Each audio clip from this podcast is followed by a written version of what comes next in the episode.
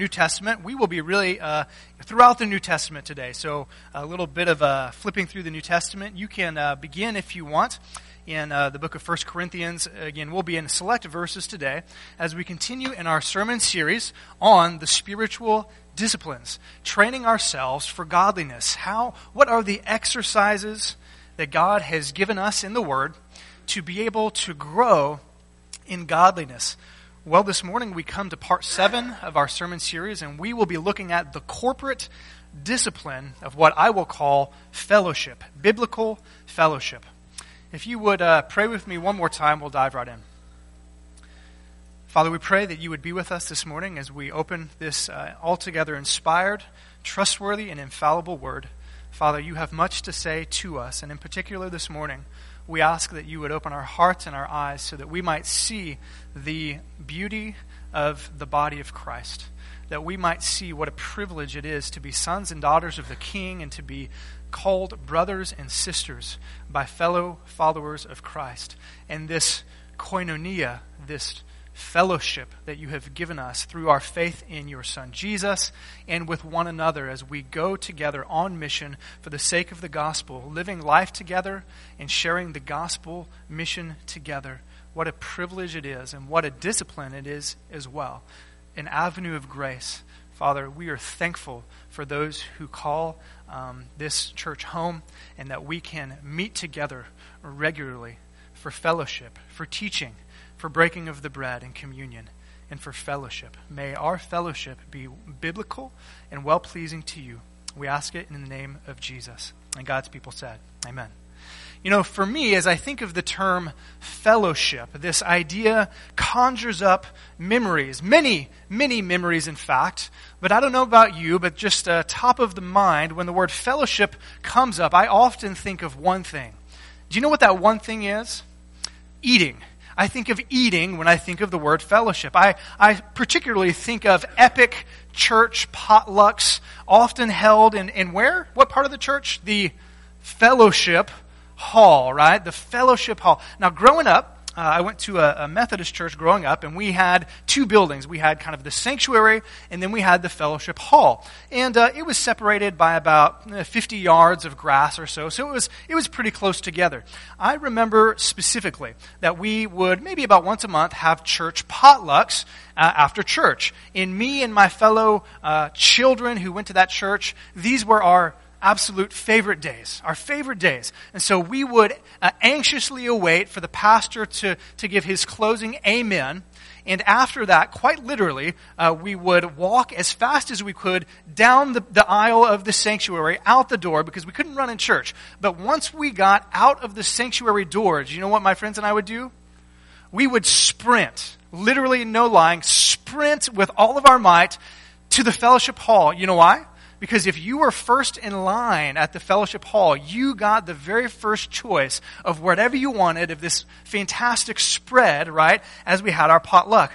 Well, as the story goes, uh, there was a friend of mine, and he was a year older, so he was a year faster than me, and he was a pretty good athlete. So he almost always made it to the front of the line.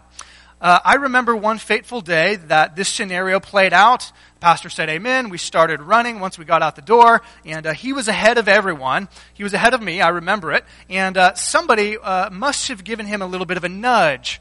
Hard to imagine that that would ever happen, right? But somebody running behind him gave him a little, no, it wasn't me, Stan. It wasn't me. Somebody, it wasn't me, gave him a little nudge in the back. Now, we had at um, two brick pillars that were standing uh, at the very front door of our fellowship hall. These large brick edifices, right? And somebody gave him a little nudge, and he must have tripped, and quite literally, he went head first into a brick column. Head first. You, you know who won? The brick column won. I remember his head not splitting in two, but there was a large gash and much blood. And I remember as a child this, this so, so vividly. There was panic. There was parents scooping him up. And I remember pieces of brick in his head. I, I have this memory in my mind of pieces of brick just being lodged right there. Well, that, that fellowship, you know, that we were going to enjoy was, was kind of ruined for that day. So why do I talk about fellowship halls and eating? Well, let me ask you this question.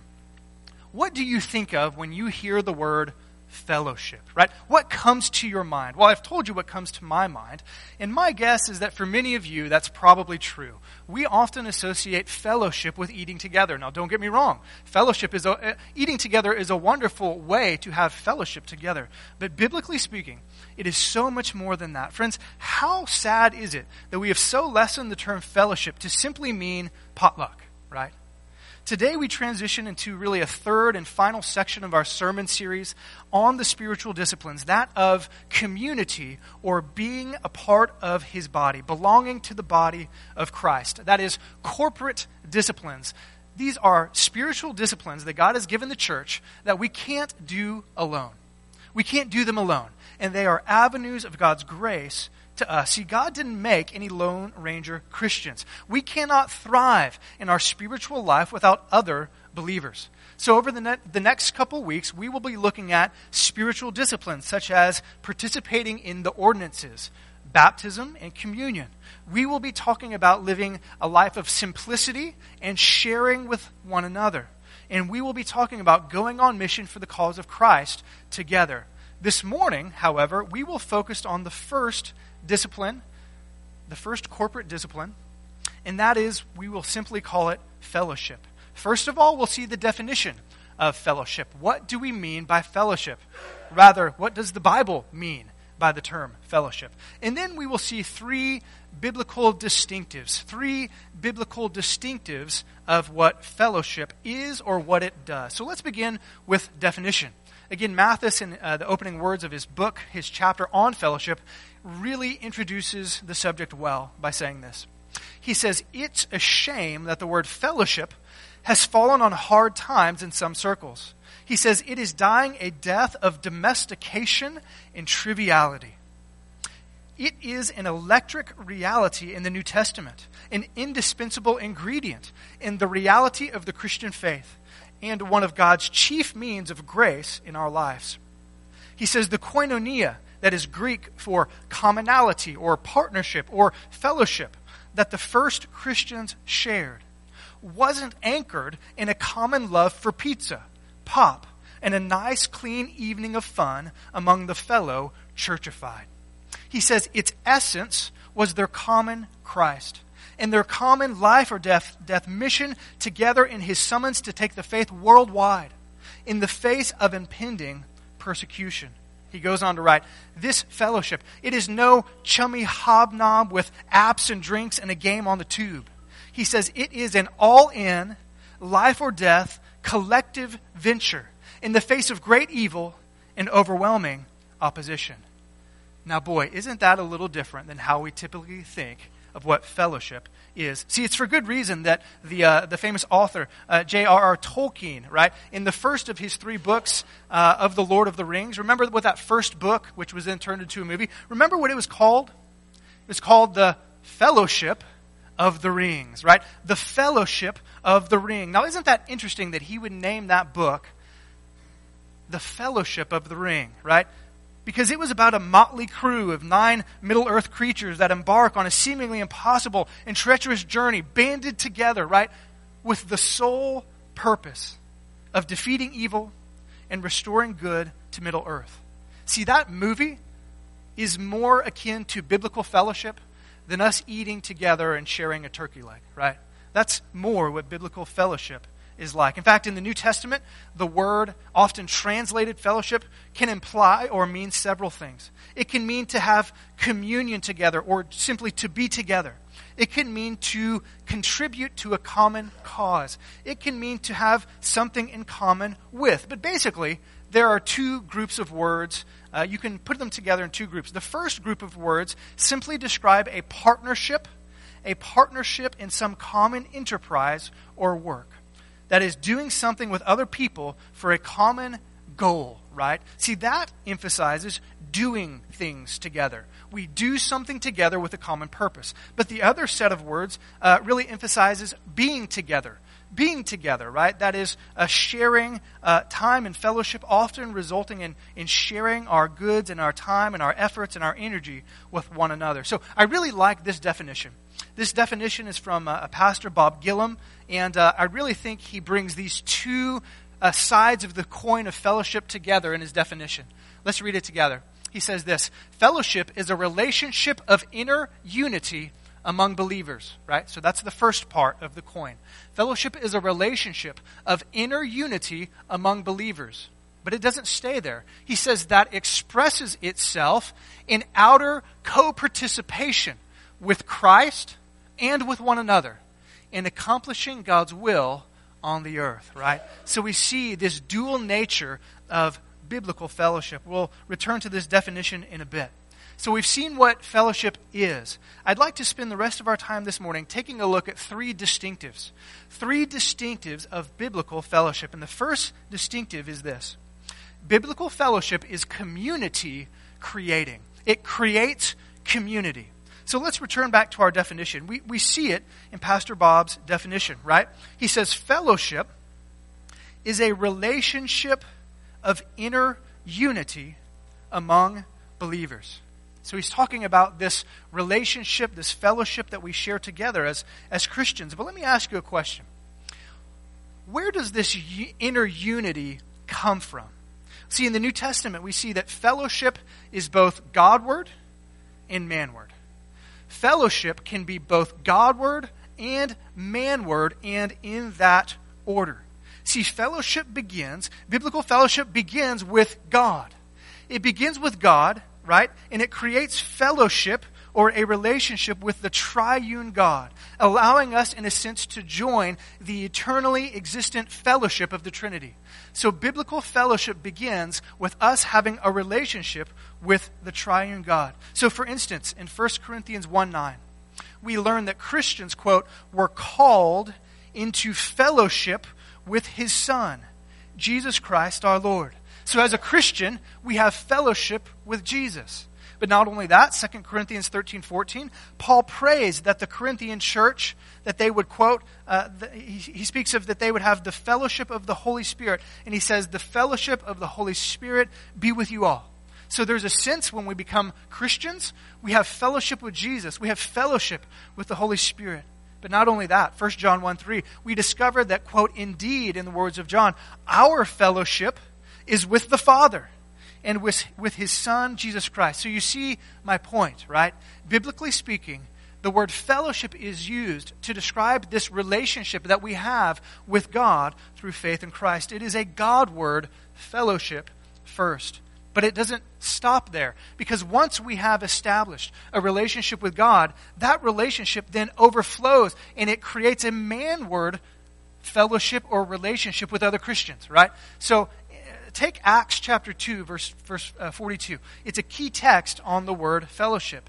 It is said of the first church, quote, they were continually devoting themselves to the apostles' teaching and to what? Fellowship. And to fellowship, to the breaking of bread, and to prayer. In fact, in Galatians chapter 2, verse 9, uh, Paul speaks of, of the fellowship that he received from the other apostles. He called it uh, the right hand of fellowship. So here's the point fellowship biblically first is Godward. We come into a relationship with God through faith in Christ, and then that fellowship with God creates a fellowship with other Christians, right? So fellowship is community creating. First, it creates a fellowship with the triune God through personal faith in Jesus. And then, as a result, it creates a fellowship in the body of Christ. So, what this means for us is at least twofold. First of all, what this means for us is that we cannot have true fellowship with each other unless we first have fellowship with God.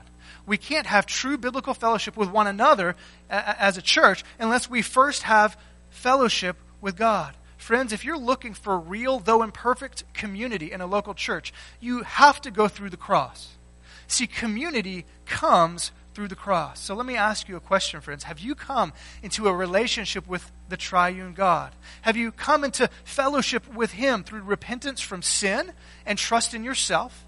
And have you come to trust in the, this gospel, this good news, in the person and work of Jesus? He lived perfectly and you could not. He died for your sins, bearing his Father's wrath that you and I deserved, and he rose from the dead to give new and eternal life. And that gift is simply received by faith, by trust in Jesus Christ alone. It's not earned, it's not something we uh, can work for, it's simply received as a gift. So, friends, have you begun this fellowship with God?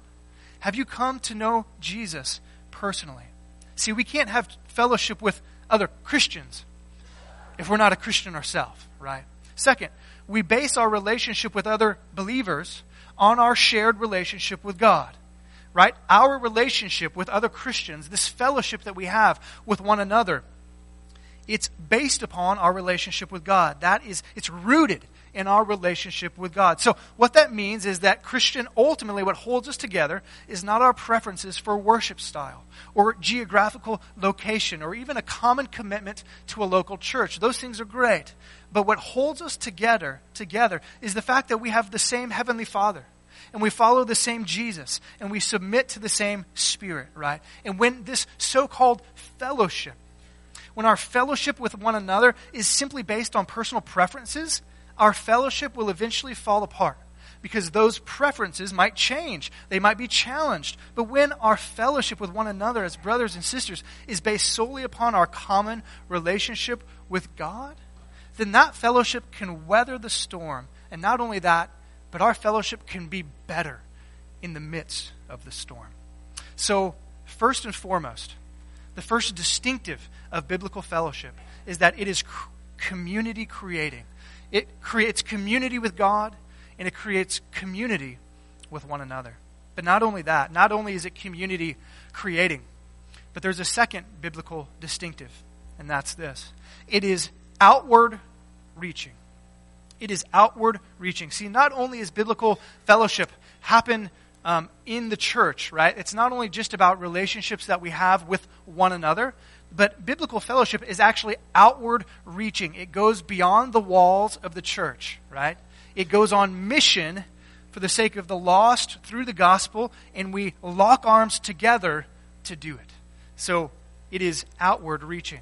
You know, biblical fellowship, to use a somewhat elementary example, biblical fellowship is sort of like a, a huddle in football if you know what I'm talking about, you've ever seen a football game, typically teams on offense, they have the ball, will gather together in a circle or a semicircle. It's called a huddle. And they'll often kind of lean in, right? Because they all want to hear what play is being called. So the sideline signals in the play, and then the guys uh, huddle because they want to know what you know what they're supposed to be doing. Right? Um, they they might bow their heads or even hold their hands. So so uh, it has an inward component. Right? This inward component of the huddle. They're gathering together. They're close. Right? In, in, in a very similar manner, biblical fellowship, it, it has an inward component. It's community creating. We just talked about that. But just like in football, right, it has an outward component as well. So if you pay money to go to a, a football game, whether it's high school or college, or let's say you pay a hundred bucks and you go to see the Bears, right? Not playing today, but let's just say you did. You went to see the Bears. Now you didn't pay that money to go see those 11 guys hold hands all game long in the huddle, did you? You, didn't, you don't really you're not all that interested to know what they're doing in the huddle. What are you, what are you interested in? You want to know what them, having met together, what then they can accomplish together on the field, right? See, we don't pay money to see the huddle. We pay money to see the game, right? What happens outside of the huddle. Friends, biblical fellowship has an inward huddle. Many aspects of inward huddling. But if we as a church just simply huddle together and enjoy biblical fellowship, but we're not going out and playing the game of Christianity, if you will, then our fellowship is lacking, right? Our biblical fellowship, our being together, should naturally progress into our doing things together, going on mission. There is an outward reaching component. Again, take a look at our definition on the screen behind me. Fellowship is a relationship of inner unity among believers. That's the huddle part, right? But then notice that huddle does something that expresses itself in outer co participation with Christ and with other believers in accomplishing God's will on the, on the earth. In other words, our shared faith in Christ manifests itself in participating with Christ and other Christians for his purposes in the world. Right? See, one good example of this is found in the opening chapter of the book of Philippians. So if you have your Bibles, you can turn there. Philippians chapter 1. Uh, we'll take a look at verses 3, 4, and 5. Uh, the book of Philippians is essentially a thank you letter.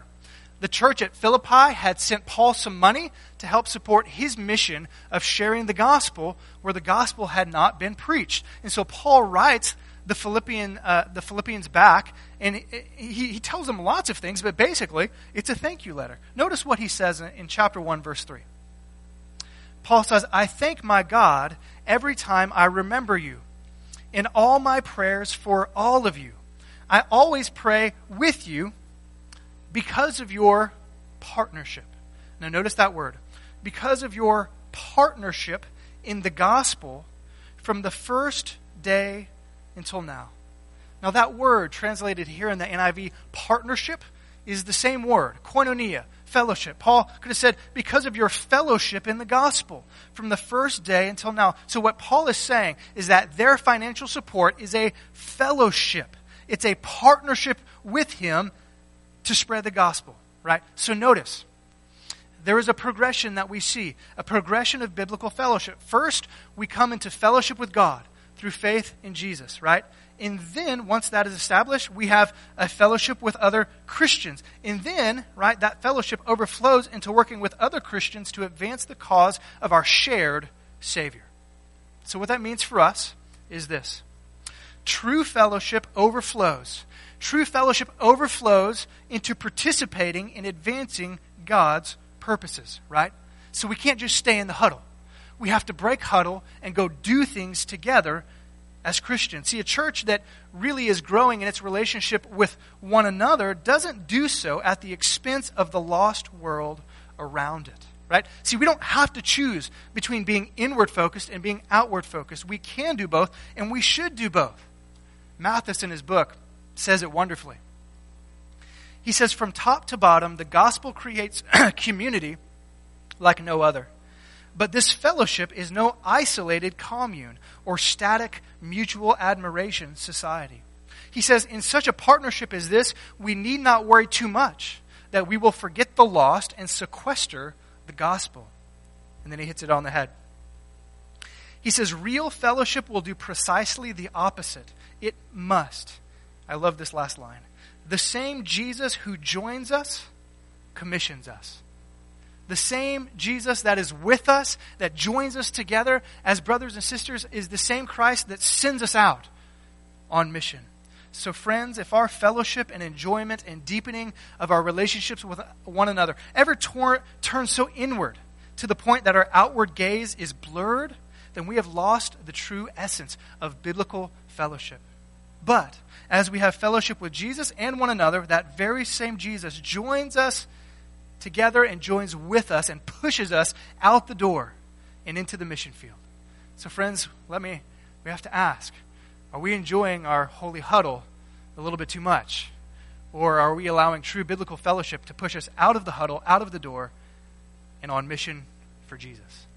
So, biblical fellowship, it's community creating, it is outward reaching. And then, third, it is inward preserving. It is inward preserving. So, biblical fellowship not only labors to be unified together and to reach the lost, but it strives to sustain the salvation of the saved. It strives to sustain the salvation of the saved. See, one final distinctive of biblical fellowship that uh, unfortunately is often overlooked or even ignored is that of what the Bible calls accountability, rebuke, restoration, correction, whatever, pick your biblical term, of a straying brother or sister. So when I was a teenager, um, I enjoyed baseball. And uh, my friends in our little uh, community also enjoyed baseball. And uh, my mom and dad, we had, we had about two or three acres. And so uh, we had plenty of room for a baseball field. And so uh, my friends would gather at my house and we would just play sandlot ball. You know, we'd just have fun playing baseball together.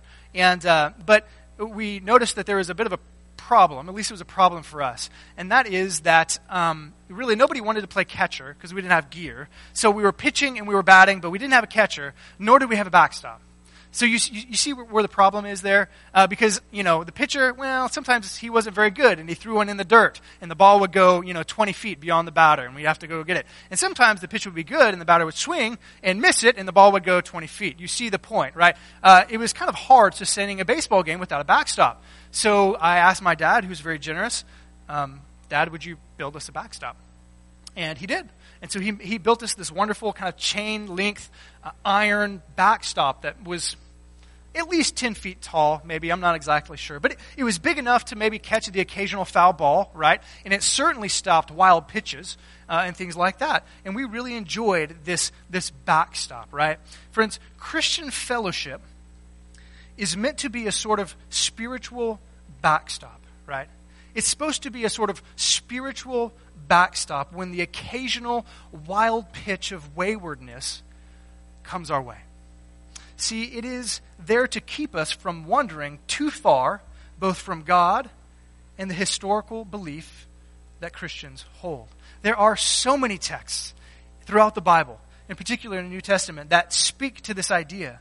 But let's just take a look at one. So if you have your Bibles, you can turn to Hebrews, Hebrews chapter 2. You can turn to Hebrews chapter 2 with me, and uh, we will see a key text here that speaks of biblical fellowship being inward preserving. Hebrews chapter 2, and we'll take a look at verses 12 and 13. The author of Hebrews writes this See to it, brothers and sisters, that none of you has a sinful, unbelieving heart that turns away from the living God. But, verse 13 says, but encourage one another daily, as long as it is called today, so that none of you may be hardened by sin's deceitfulness. See, here Christians are told that we are to encourage one another daily, regularly, right? It's supposed to be something we do often. And, and, and when we do that, it's a means of preventing us from turning away from God, from sin creeping into our life and our hearts being hardened by its deceitfulness. See, there within a local church should be a spirit of mutual concern and admonition, right? and that should counteract this hardening of one's heart by willful, unrepentant sin or outright rejection of the biblical truth. But what is often missed in this conversation, what's often overlooked or outright denied, is that the giving of correction or reproof or rebuke, when rightly done and for the right reasons, is actually a means of grace. It is a great act of love for a brother to come to me or a sister to come to you and inform you of a sin pattern that they see. It is a great act of love. It is a means of grace that God has given his church, right? Mathis says this. He says, Reproof is a fork in the road for a sinful soul. Will we cringe at correction like a curse or embrace rebuke as a blessing? Friends, I have to ask myself that. And you have to ask yourself that too. So, as we consider the Bible's teaching on fellowship, will we take this part of it seriously? Will we not only suffer it when a brother or sister expresses concern over us, but will we embrace it? And not only that, but will we be willing to stick our necks out to stick our necks out for someone else and offer it to them? Notice what Galatians chapter 1, excuse me, chapter 6 verses 1 and 2, what Paul says he says this Brothers and sisters, if someone is caught in a sin, you who live in the Spirit should restore that person gently. But watch yourselves, or you also may be tempted. Carry each other's burdens, and in this way you will fulfill the law of Christ. So as we close our time here together, Mathis offers five, I think, helpful steps. He calls them uh, five steps toward correction that is truly Christian. Let's chew on these momentarily. Number one, as we go to offer correction to a brother, if we take that step of love, number one, we should check our own hearts, right? Jesus taught this clearly. We see it in Matthew chapter 7. Jesus taught us to, to first, right, take the plank out of your own eye, he said. And then you will see clearly to remove the speck from your brother's eye, right? So it's, this is what I find fascinating. It's so easy for me, and I think probably for you, It's so easy for us to see a particular sin in somebody else, most often because that sin struggle resides in our own hearts first, right? It's so easy for me to see anger in somebody else because I know that that sin has a place in my heart. We notice it. So, first and foremost, we check our own heart, right? Number two, we seek to sympathize. Whether we have been in those particular sin shoes, so to speak, or not, we should seek to, to be sympathetic. In the manner in which we speak, our tone, our approach should be characterized by that of gentleness. We see it a couple places at, at least. Galatians chapter 6, Paul says that this should be done gently. In 2 Timothy chapter 2, Paul says his, to his, his, his protege, he says, he says, opponents must be gently instructed. So there should be a, a, a, sense of sympathy and of, and of gentleness in our approach. Number three, we should certainly pray for restoration. We pray that that person would see and understand what we're trying to say. See, restoration and life change is, of course, the goal of any biblical reproof. We saw that back in Galatians chapter 6, verse 1, right? Paul says, so that that person may be restored gently. Restoration. So, as we approach someone, we pray that God would soften their hearts to your God initiated and Bible based pleas. We, we pray for them, right? And number four, good advice be quick.